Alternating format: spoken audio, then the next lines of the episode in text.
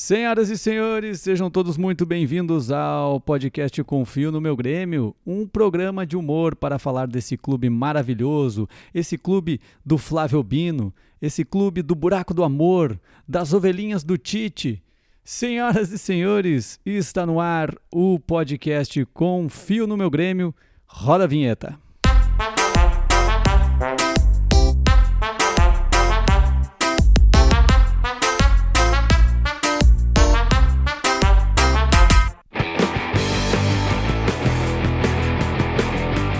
Fala galera, tá no ar o programa de hoje. Sejam todos muito bem-vindos. Eu sou o Matheus Breyer. Se tu não me conhece, tu chegou agora. Sou o criador desse podcast que já está no quinto episódio. Né? Escuta aí os, os episódios anteriores. Tu tá chegando agora e te diverte, que tem bastante coisa legal por aí.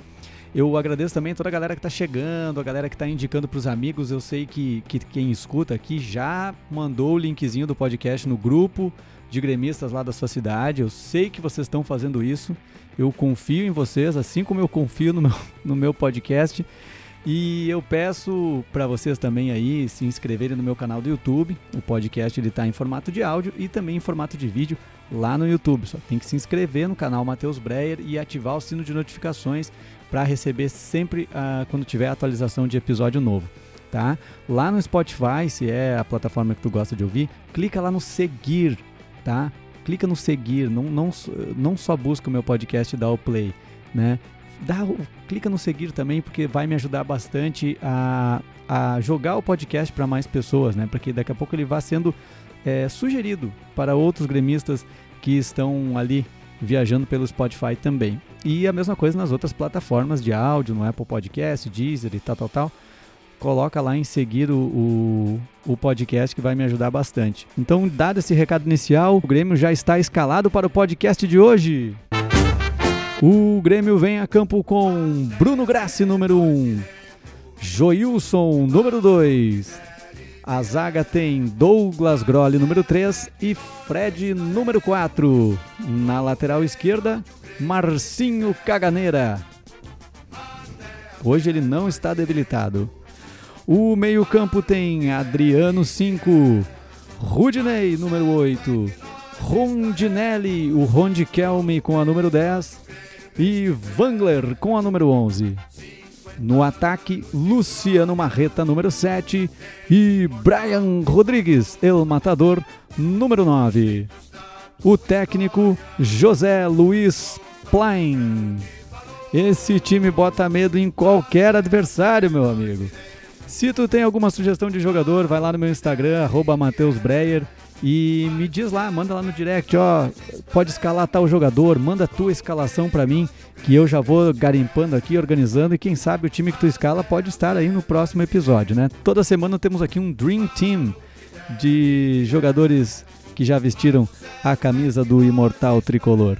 Eu queria começar falando sobre a grande notícia da última semana, que foi a nossa goleada de 8 a 0 sobre o grande eh, glorioso Araguá da Venezuela. É, e é aquele negócio, né? A galera fica reclamando também, né? É, se, se pega um time fraco e faz 2 a 0 aí todo mundo fica, ai, olha só, o time ruim fizeram só 2 a 0 é. Aí vai lá e mete 8, começa, ai, meteu 8 também porque os caras eram ruins e não, e não sei o que, é time amador e blá blá blá, é um time inocente, nunca vi um negócio desse, mas também vocês querem o que, cara? Que gente mais chata, eu vi uns quantos caras na imprensa aí crit criticando uma goleada de 8 a 0 querendo diminuir o feito. É 8 a 0 é 8 a 0 cara. Competição sul-americana, foda-se quem era o rival. Né? Se fez a sua obrigação. Pegou um time ruim, foi para cima e tocou uma goleada e não parou, não, não diminuiu o ritmo, continuou indo para cima e fazendo gol, como tem que ser. Como já diria o grande filósofo Celso Rotti, o melhor respeito ao adversário é vencê-lo, né? Diria, é isso aí, cara. Juarez já estava certo. Agora foi, foi louco, parecia aqueles amistosos que o Grêmio fazia de início de temporada. Vocês lembram aquela época que o Grêmio ia pra Serra, ia pra Gramado? Aí fazia uns jogos treinos lá, metia 8 a 0 no Gramadense. 10 a 1 aí parecia o pessoal indignado, mas como é que tomou gol do Gramadense? Tipo, cara, era pré-temporada, velho. Os caras estão ali É, é, nem, tem jogador que nem, nem tinha treinado ainda. Chegou ali, o cara correu na esteira uma vez e foi, e foi pro campo. Mas parecia aqueles, aqueles jogos de início de pré-temporada, né? E o mais incrível, 23 minutos de jogo tava 5 a 0 pro Grêmio, cara. 23 minutos, 5 a 0 eu confesso que eu não vi bem porque deu um, é, deu um probleminha no, na transmissão, no sinal da, da Comebol TV. Da, da, na Comebol, é. Aí a internet estava meio ruim, né? E aí a Comebol acabou dando uma falhada. Então eu a, os primeiros gols eu não consegui ver nada, né? Mas depois o sinal voltou, né? O satélite funcionou direitinho e aí os últimos gols eu consegui é, assistir. Mas é isso aí, tamo indo, tamo indo, tá começando a ficar com cara de time, o Grêmio ainda tem ali um, uns furos ou outro na defesa, e mas cara, nós estamos indo para cima e eu tô sentindo que em breve nós, nós já vamos estar aí, ó, com um time bem mais competitivo. Nós vamos entrar no Brasileirão esse ano, as ganha, né? E, e se começar, primeiro jogo, primeiro jogo, se não me engano, é contra o Ceará. Se começar com popação, Aí vocês vão ver, tá? Vocês estão iludindo a gente com uma história de que não vão poupar, não vão poupar, não sei mais o que. Se começar com poupação, nós vamos para cima. Então nem aí, nós queremos jogar com força máxima em todos os jogos. Até o Luiz Fernando, né, cara? O Luiz Fernando jogando, meteu-lhe três buchas no jogo. Todo mundo xingou o Luiz Fernando, mas por que o Luiz Fernando de novo? É brabo, olha aí, é o tiaguismo. E aí o cara vai lá e mete três hat-trick do, do Luiz Fernando, que beleza. Agora falando de negócio de amistoso de pré-temporada, uma curiosidade aqui que eu lembrei. O primeiro jogo do Grêmio que eu assisti não foi no Olímpico. O primeiro jogo que eu assisti do Grêmio foi em 1993, um amistoso Grêmio e Capão da Canoa. Eu estava de férias naquela época em Capão e aí o Grêmio foi jogar contra o, contra o time, um selecionado do, de Capão da Canoa. E o Grêmio venceu aquele jogo por 6 a 1 né? Tomamos um gol do, do, do Capão da Canoa. E, e, foi um jogo que ficou marcado pela, pela lesão do goleiro Emerson na época, que era um, baita de um goleiro. Ele quebrou a perna, se chocando com. Como é que era o nome do jogador? Melancia. Melancia era o nome do jogador do Capão da Canoa, que se chocou com o Emerson. Ele quebrou a perna e ainda foi pênalti pro Capão da Canoa, né? E aí o cara acabou ficando. O Emerson ficou de fora muito tempo, né? Acho que foi a partir dali que o Darley assumiu depois a, a, a titularidade. Acho que foi naquele ano que o Darley se firmou, né? 93. Uh, o reserva era o, era o Ademir Maria, que acabou entrando no, quando o Emerson se machucou. Foi um jogo 6 a 1 teve gol do Paulão, zagueiro, do Caio, teve tinha o Gilson Cabeção também, acho que o Gilson fez dois naquele, naquele gol e naquele jogo. E eu lembro também que uma coisa que chamou a atenção foi que tinha um medo, eles estavam com medo com uma arquibancada, que uma arquibancada fosse desabar. Eu lembro disso aí quando a gente saiu. E aí o, o pai de um amigo nosso que tinha levado a gente lá, ele ficou, ele tava preocupadaço, dizendo, cara, tá dando no rádio aqui que estavam preocupados, tinha suspeita de que ia desabar a arquibancada e era bem onde é que a gente tava, né? Graças a Deus não deu nada, mas é um aqueles amistosos de, de, de pré-temporada, né? O Capão da Canoa impôs uma dificuldade, conseguiu fazer um gol ali no, no Grêmio e me lembrou muito esse jogo do Grêmio Araguá do 8 a 0. Dado esse recado inicial, vamos agora àquele quadro que visa valorizar grandes nomes da história do tricolor, aqueles jogadores que passaram por aqui, marcaram época e não são devidamente valorizados pela torcida nem pela direção. Tá no ar o quadro Craque Injustiçado.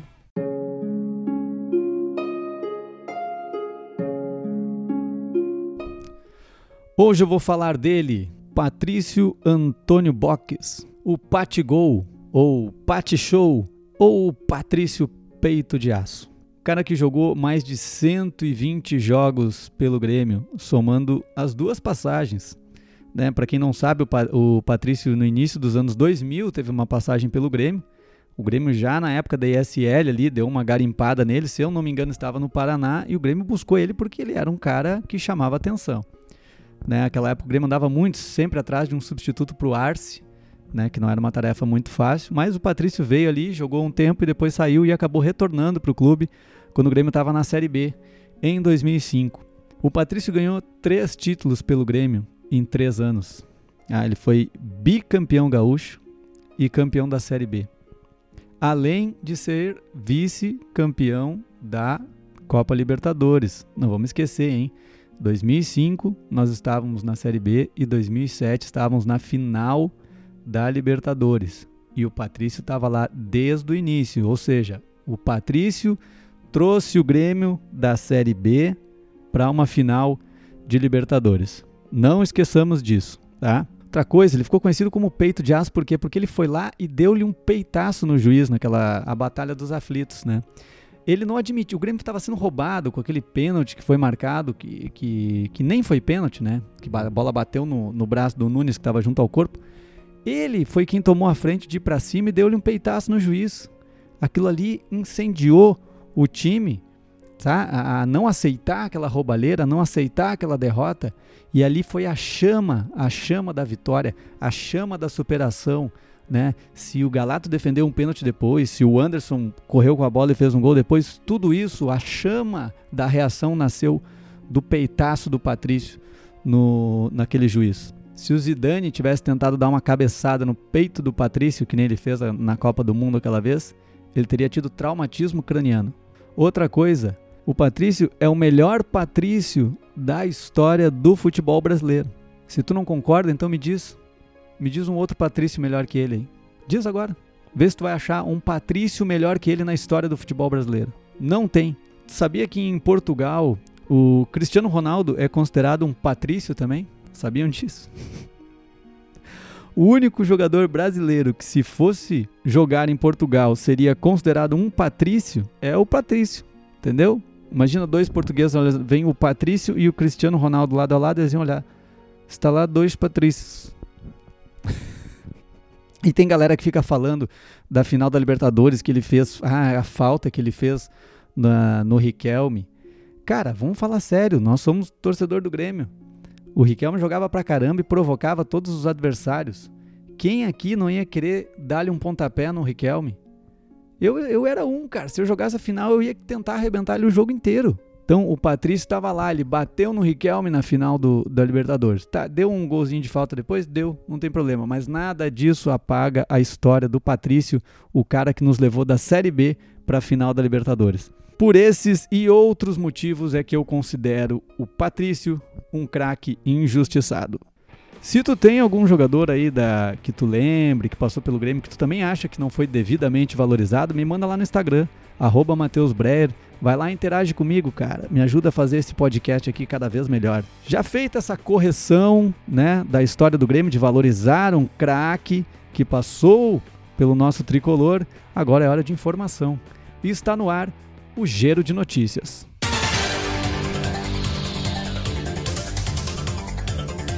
técnico do Aragua assume responsabilidade por tomar 5 a 0 em 23 minutos no jogo contra o Grêmio. Ele afirmou: Nosso erro foi entrar para jogar como se fosse um Grenal. Após Luiz Fernando marcar hat-trick na Sul-Americana, Juventus se interessa em adquirir o jogador em troca de Douglas Costa. Douglas Costa, que é chamado de Douglinha, foi destaque do Juventus na Série A2 do Paulistão. Ai, que idiotice. Técnico Thiago Nunes afirma que o objetivo é não poupar em 2021 e presidente Romildo rebate. Fale por você. No último domingo, o Rio Grande do Sul atingiu a triste marca de 500 mil pessoas que pedem desculpas ao Thiago Santos.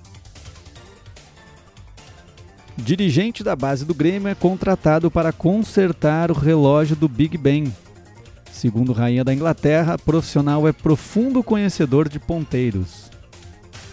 Esse foi o Giro de Notícias, o plantão que tem a benção de Jeromel. E essa semana foi uma semana boa, né? Mais duas vitórias aí, o 8 a 0 sobre o Aragua e mais a vitória de 2 a 0 contra o Caxias, né? A gente teve algum outro momento ali que deu uma uma osciladinha, mas o time veio bem, Darlan jogando de meia, que é uma coisa que a torcida pedia muito também, né? É, gostei do Thiago Nunes que ele não tem usado o Maicon como um dos dois volantes, né? Ele sempre tem colocado o Maicon à frente do, do, dos dois volantes, o que mostra que ele ele entendeu que o Maicon realmente, nesse momento, não tem mais a condição física para fazer aquela função ali atrás. Então estou vendo alguns ajustes que o Thiago Nunes está fazendo e que estão sendo bem interessantes. Uh, mas assim, é, por enquanto só vitórias, né? O Thiago Nunes vem bem, só ganhando. Nós vamos ter a decisão agora do Galchão uh, com dois grenais. Vai ser um teste muito forte. Acho que vai, fazia tempo que a gente não via assim um momento, acho que tão parelho. Os dois times se reformulando, né, com treinadores novos. Acho que vai ser um, uma decisão de galchão bem puxada. A imprensa já está dando favoritismo para o Internacional. Eu acho que é isso aí mesmo. Toca o favoritismo para eles, né? Então, vamos ver o que, que vai ser. Eu acho que vai ser uma decisão bem parelha. Mas a gente fica pensando assim, pô, mas a torcida não, não tem reclamado, né? Goleada de 8 a 0 vitória no final de semana. A gente pensa assim, não teve carinho da torcida, não teve aquela torcida xingando, né? Não teve. Até que chegou o aniversário do Jean-Pierre. E agora está no ar o quadro O Carinho da Torcida.